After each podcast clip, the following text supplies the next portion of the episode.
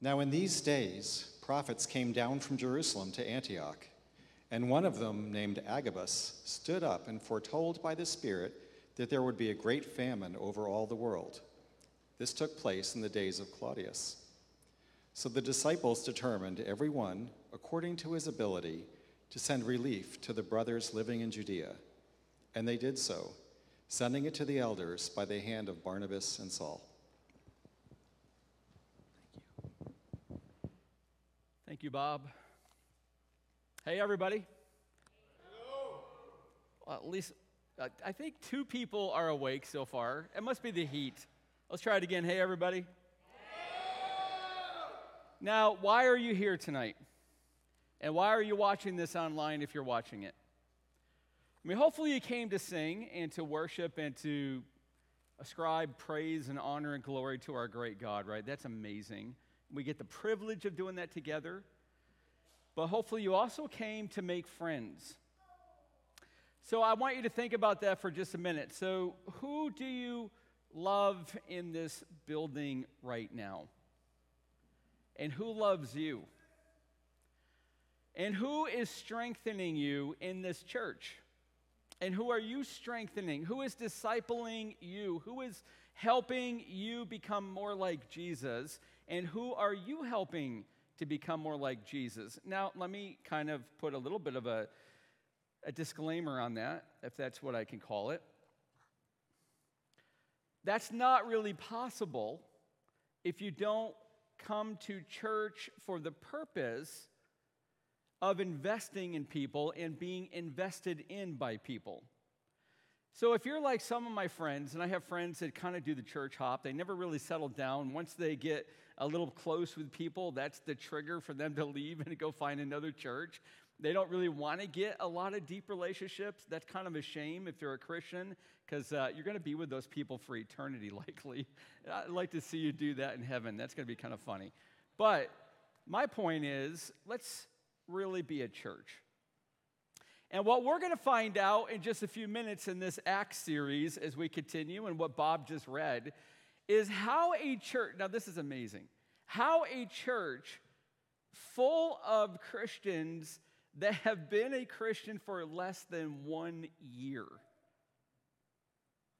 function to meet a need 300 miles away.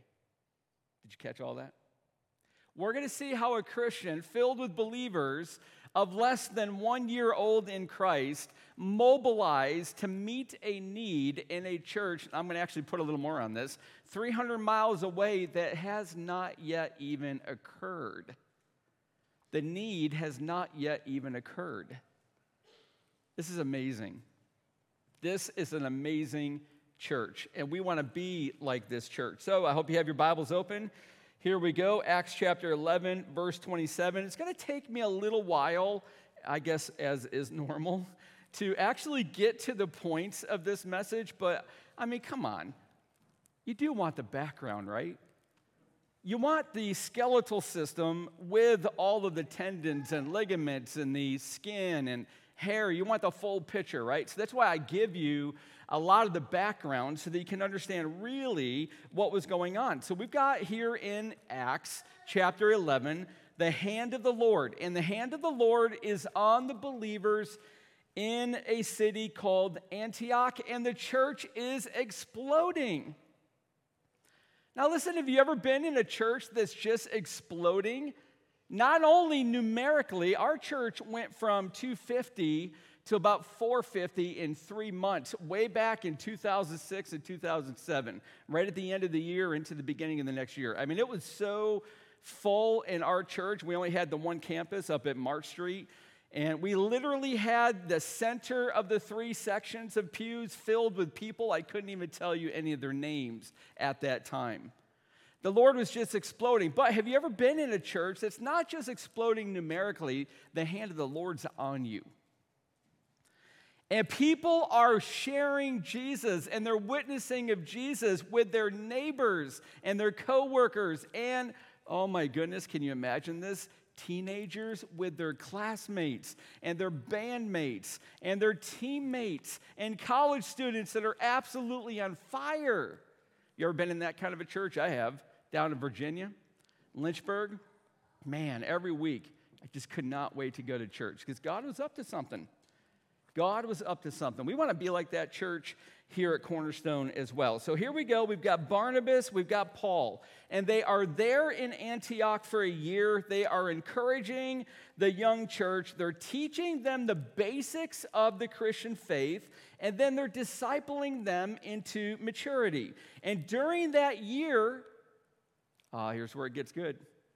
A group comes to them from Jerusalem and they are bearing news of something that's not yet happened. It's going to happen in the future. It's going to be a dire world event. Now, before we see what that news is and the response of this young church, let's get familiar a little bit with Antioch, right? Because you do want to know if Luke, who wrote Acts, is mentioning by name the cities, well, there might be actually something important into it. It's the cradle of Christianity. In other words, it's the birthplace of Christianity, and it's the center of the gospel's spread to the Gentile people. Gentile people are non Jewish people. Let me just make it super simple. This entire population on this planet, nearly 8 billion people right now, you're only either a Jew or a Gentile. Everybody is divided into those two demographics. You're either a Jewish person or a Gentile person. So we've got Antioch. It's located at the very southern, very central, you can see it on the map with that red star, at the very center part of modern day Turkey, 12 miles northwest of the Syrian border. Today, the city is called Antakya. And it once belonged to Syria. It was annexed, added to the Roman Empire, 64 BC. Soon became, became the third largest city in the entire Roman Empire, 300 miles above Jerusalem. Now, you might be thinking right now, I mean, some of you I know, no doubt, are thinking this. Man, this sermon sounds like a history class. This is the most boring message I've ever heard in my life. Uh, uh, let's just take an honest poll. How many of you were thinking that? Be honest. How many of you are right now lying? I did see a hand, by the way, of the most boring. I saw it up back there. Definitely not a believer. Let's pray for him. The reason I'm giving you the background, here we go, two reasons. Ready? Number one, First, to help you understand the soil that birthed the Gentile church, Antioch. But second, this is so important, I'm going to show you, I think you're going to see how similar Antioch was to modern America. I believe we today are similarly poised for the hand of the Lord to mightily work among lost people in this country. Do you believe that? Say amen if you believe that. That means, by the way, you just actually trapped yourself. Because if you believe that, that means, well, if the hand of the Lord's going to work mightily in America, he's going to do it through you. Woo. Now, how many people believe the hand of the Lord is about to work mightily in America? All right, amen. So to Antioch we go. It's a city that's settled near three near the 355 mile long Orontes River. By the way, for perspective, the Delaware River is 301 miles long. So this is a really big river. And it flows north. It actually goes north to eventually empty into the Mediterranean Sea. And cities of the modern world, just like today, took on special characteristics and became known for certain things. New York City, the city that never sleeps. Las Vegas, what happens there stays there, right? So cities take on characteristics. Well, the ancient cities did this. Do you realize that? The ancient cities did the same thing. Jerusalem, it was really known for their constant rebellion, their volatile temperaments, their seething hatred for the Gentiles. Rome, which was the city, the capital city of the empire, was known for their political maneuvering. For power, Athens was the intellectual center of the world. And Antioch, our city, in this message, was known as three things. Number one, the cosmopolitan city. Which means it was ethnically diverse. This is amazing. 25,000 Jews lived in Antioch during this time. The city had a population of 500,000 people, and they had people from all over the world living there. It was a cosmopolitan city Arabs, Greeks, Romans, Jews, so on. So, with all that ethnic diversity, now you probably know this, right? Comes the demand for products that each ethnic group wanted. So not only was it a cosmopolitan city, it became not just a melting pot, but a commercial city. The wealth of the entire East flowed through Antioch on its way to Rome, making it chiefly a merchant city. It was just 16 and a half miles from the Mediterranean Sea. I mean, listen, this, thing, this city had theaters, it had bathhouses, forums, it even had a circus. It had all sorts of public buildings.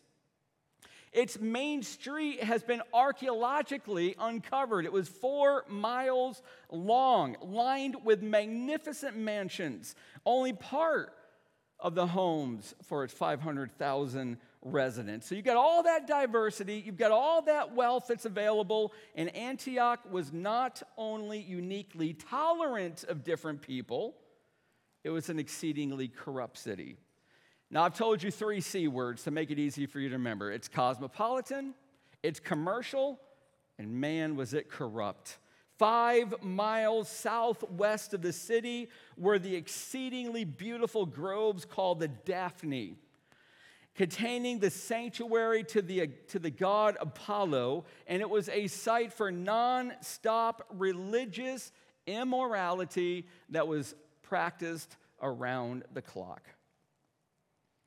See, Antioch became so corrupt that the Roman poet Juvenal, Juvenal rather, wrote, The waters of Syrian Orontes flowed into the Tiber, the river of Rome. In other words, what he's saying is this if you know in your history how corrupt and immoral Rome was, what he said is that the city of Antioch fed it all of its debauchery. Man, is this area of Antioch poised for the gospel?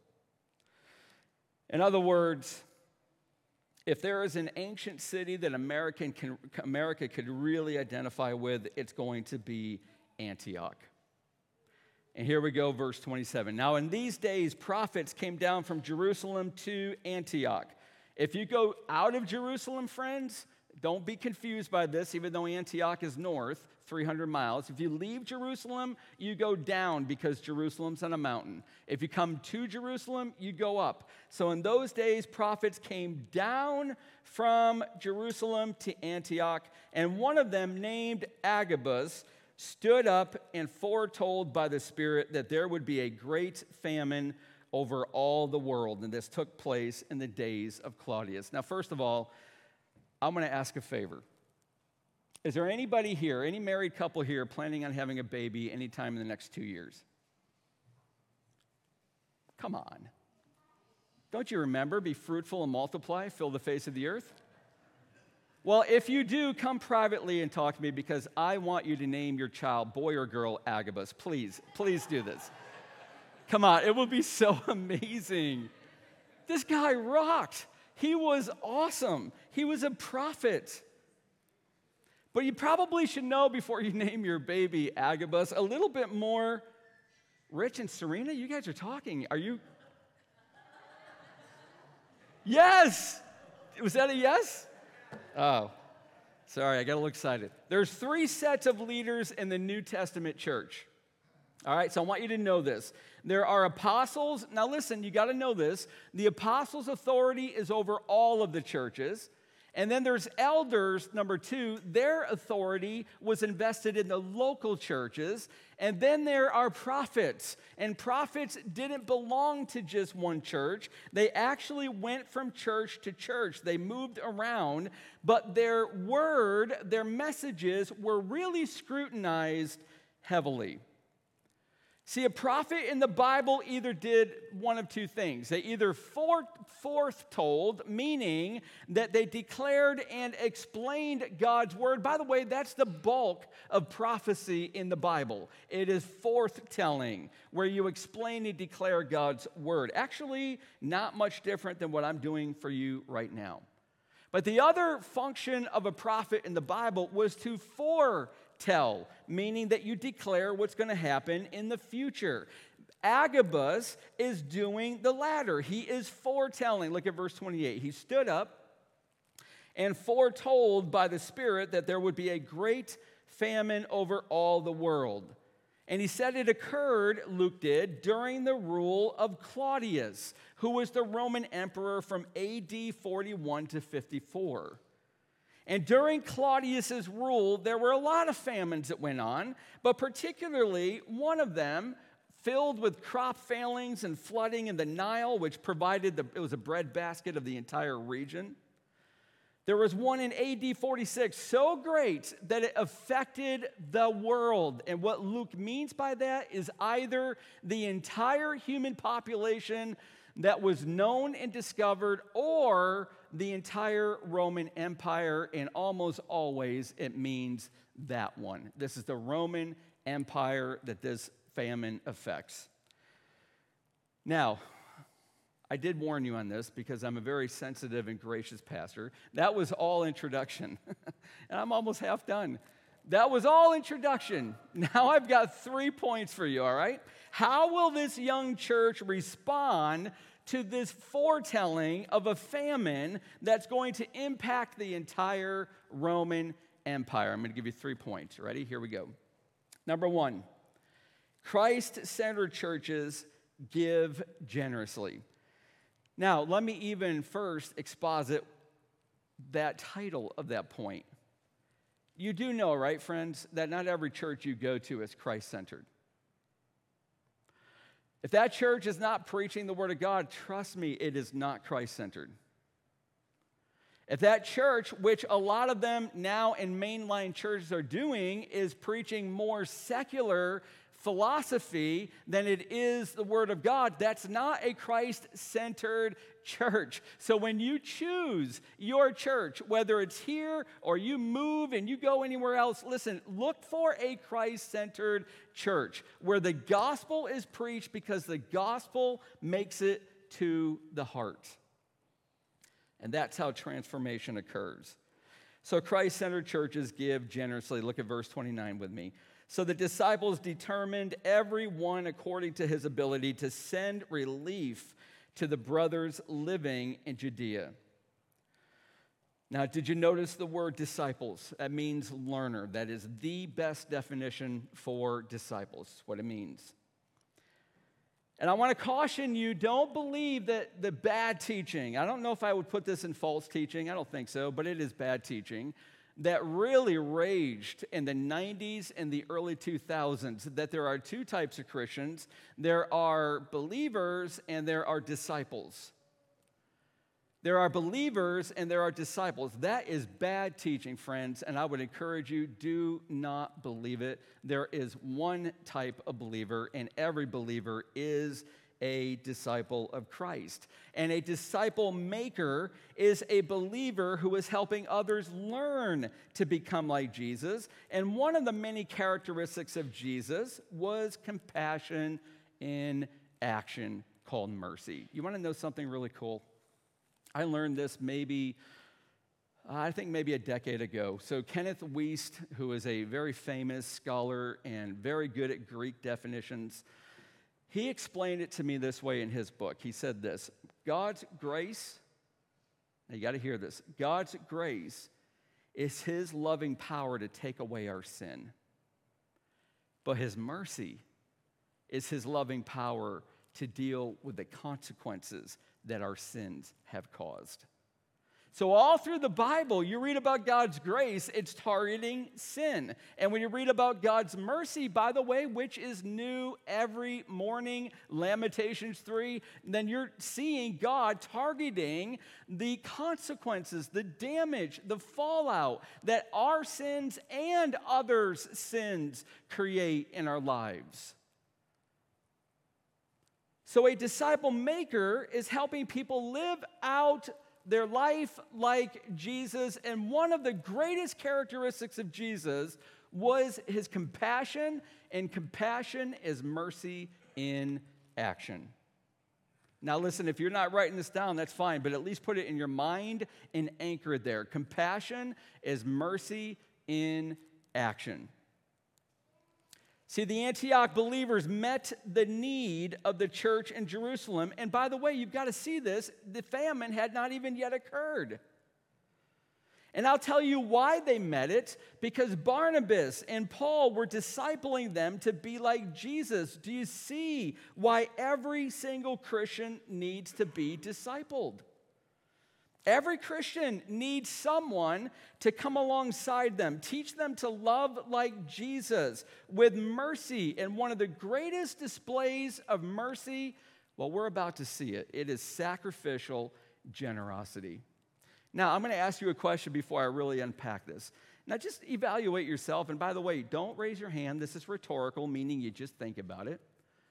How many of you, don't raise your hand, how many of you would characterize yourself as sacrificially generous? Again, let me ask how many of you would characterize yourself as sacrificially generous?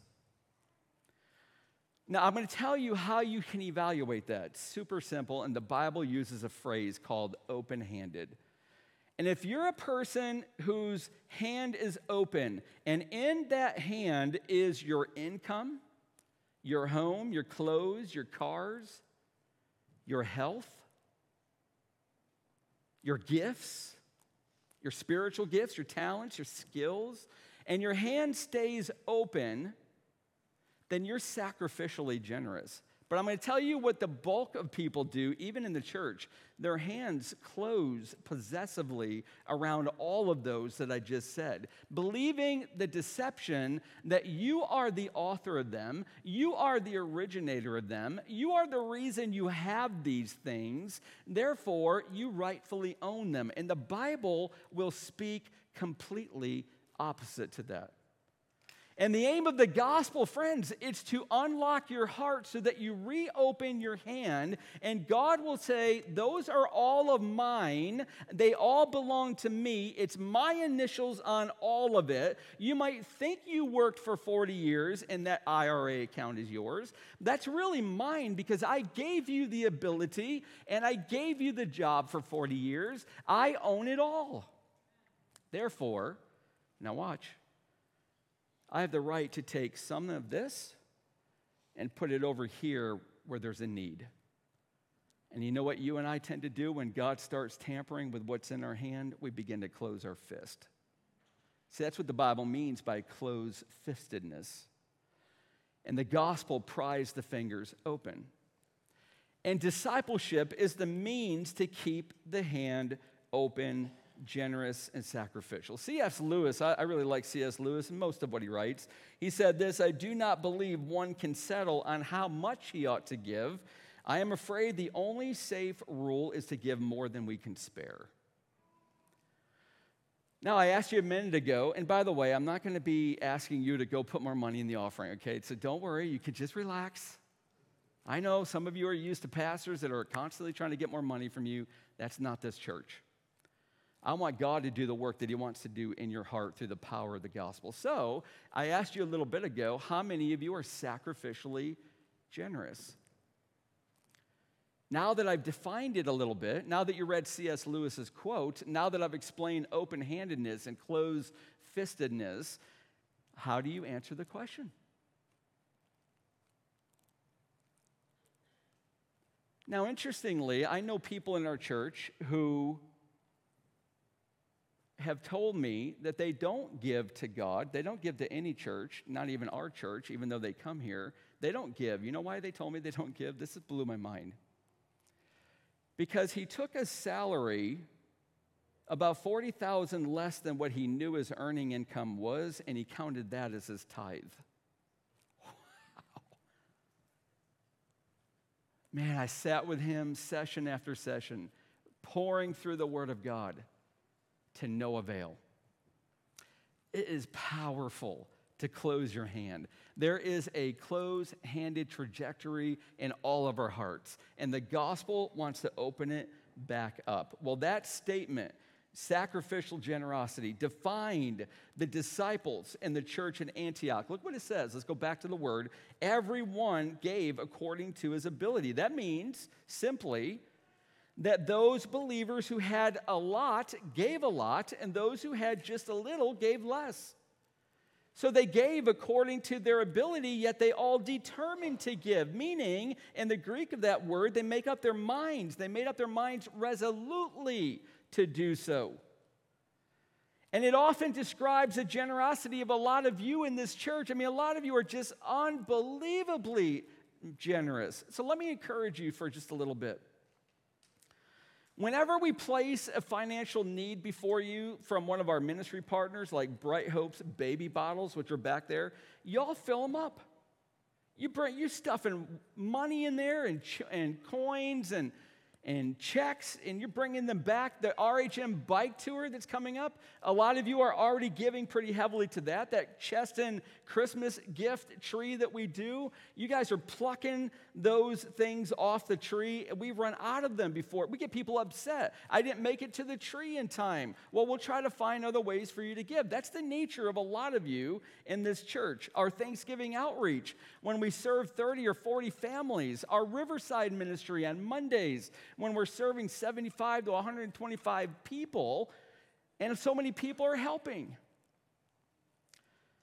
Gospel produced generosity is one of the clearest ways that you will ever live like Jesus Christ. But it doesn't stop there. Point number two Christ centered churches give humbly. Look at verse 29 to the brothers living in Judea. Now, I want you to hear this because I think this is true, at least to my learning. As far as I know, this is the first time in history. Yes, I know that's a bold statement, but I don't know an exception. It's the first time in history that one race of people, Gentiles, collected monies to give to another race of people. I don't know of any other recorded instances of this in all of human history. We have a Gentile church giving generously to a Jewish church. But did you know that in every instance of church giving in the Bible, it was always directed to believers? Did you know that? This is the transforming power of the gospel in our in the community of believers. The average person in Jerusalem was poor. They did not have the access to wealth like Antioch did. Why did I give you all of that really boring information about Antioch? Because you needed to know that it was a wealthy city, unlike Jerusalem. That was a poor city. But there was no us first Gentile before Jew attitude among these young believers. They hear of a devastating famine that's going to be coming. Listen, wouldn't you think the church would begin stockpiling their savings immediately, even justifying that from Joseph's example in Genesis 41? But humility moves the church to think of others more than self, even at the expense of comfort. Here's what Paul said in Philippians Do nothing from selfish ambition or conceit, but in humility count others more significant than yourselves. Let each of you look not only to his own interests, but also to the interests of others. I mean, it's really amazing when churches partner with churches. I'm going to give you some information about Cornerstone. Some of you didn't know this, I don't think. Did you know that we have sent our worship teams to other local churches in the area that lack musicians? In fact, we're talking about it right now, seeing if we can do that some more.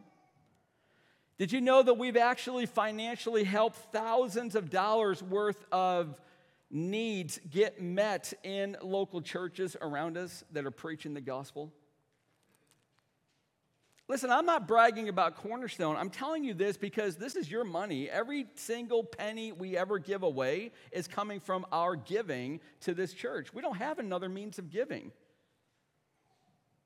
Were you aware that we partnered with Truth for Women? Truth for Women started in this church with Sally Hall. Did you know that we gave Truth for Women over a decade ago $10,000 to start up that ministry?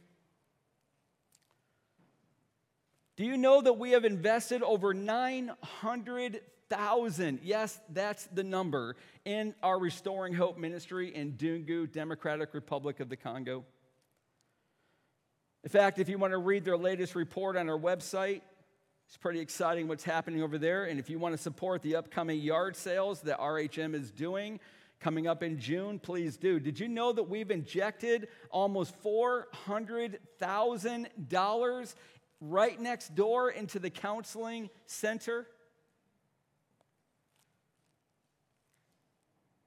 What we see in this church at Antioch is what we've been doing through your generous giving for over a decade. The kingdom of God has no solo churches, we partner with each other.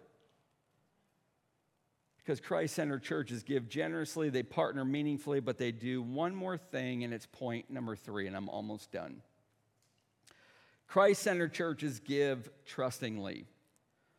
They give generously, they partner meaningfully, and they give trustingly. One of the most difficult issues when it comes to giving in the church is really trusting the leadership. Man, I, I really understand that. I get that. With all the stories of mishandling church monies and lavish lifestyles of some pastors, it's understandable why mistrust can exist. You know, I haven't eaten a full meal in four months. I've lost 80. No, I'm lying. None of that's true. See, that's how mistrust happens. I should eat less, that's for sure. Do you know what happens here? And I want you to know because a lot of you are now giving online. And by the way, can I just make a plug for bank giving? Because there's no percentage that's taken out. That's how Denise and I give. There's no percentage taken out. If you give, if you give through online um, giving, bill pay, or whatever it's called, you're going to get a 3%, I think it is, or 2 or 3% taken out. So that's actually reducing your giving. So if you want to do it that way, great. But if you want to give through your bank, that's a whole lot easier to do. But a lot of you still give to the box back there. Well, I want to tell you how we handle that. Do you know that no staff member ever, and I mean ever, handles the money? Never. And there is never a time that a single board member handles the giving. All of the counting during the week is done in teams. And we see here in Acts 11, while our deacons make recommendations, listen, the elders oversee the stewardship of all of your giving. Do you know that? Trust is critical.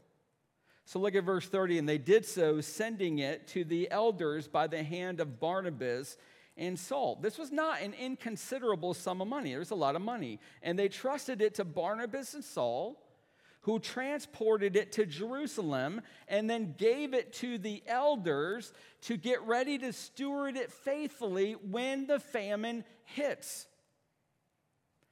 And one of the misunderstandings in church leadership is that the elders handle the spiritual stuff and then they hand off all the responsibility to the deacons in the areas of finances and facilities. Well, I'm telling you, biblically, when it comes to governing the finances of a church, elders are responsible to oversee the deacons who are making the recommendations for the stewardship of the funds.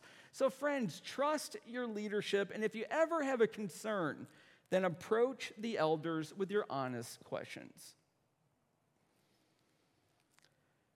But as I close, let me get you to really think and I really am about maybe a minute and a half or two minutes from being done. So you can really think. Put all your effort into thinking now. All right? I'm going to ask you some questions. We've just learned from the example of this church of Antioch. So, did you hear me tell you that this church, literally, every believer in it was less than one year old in Christ?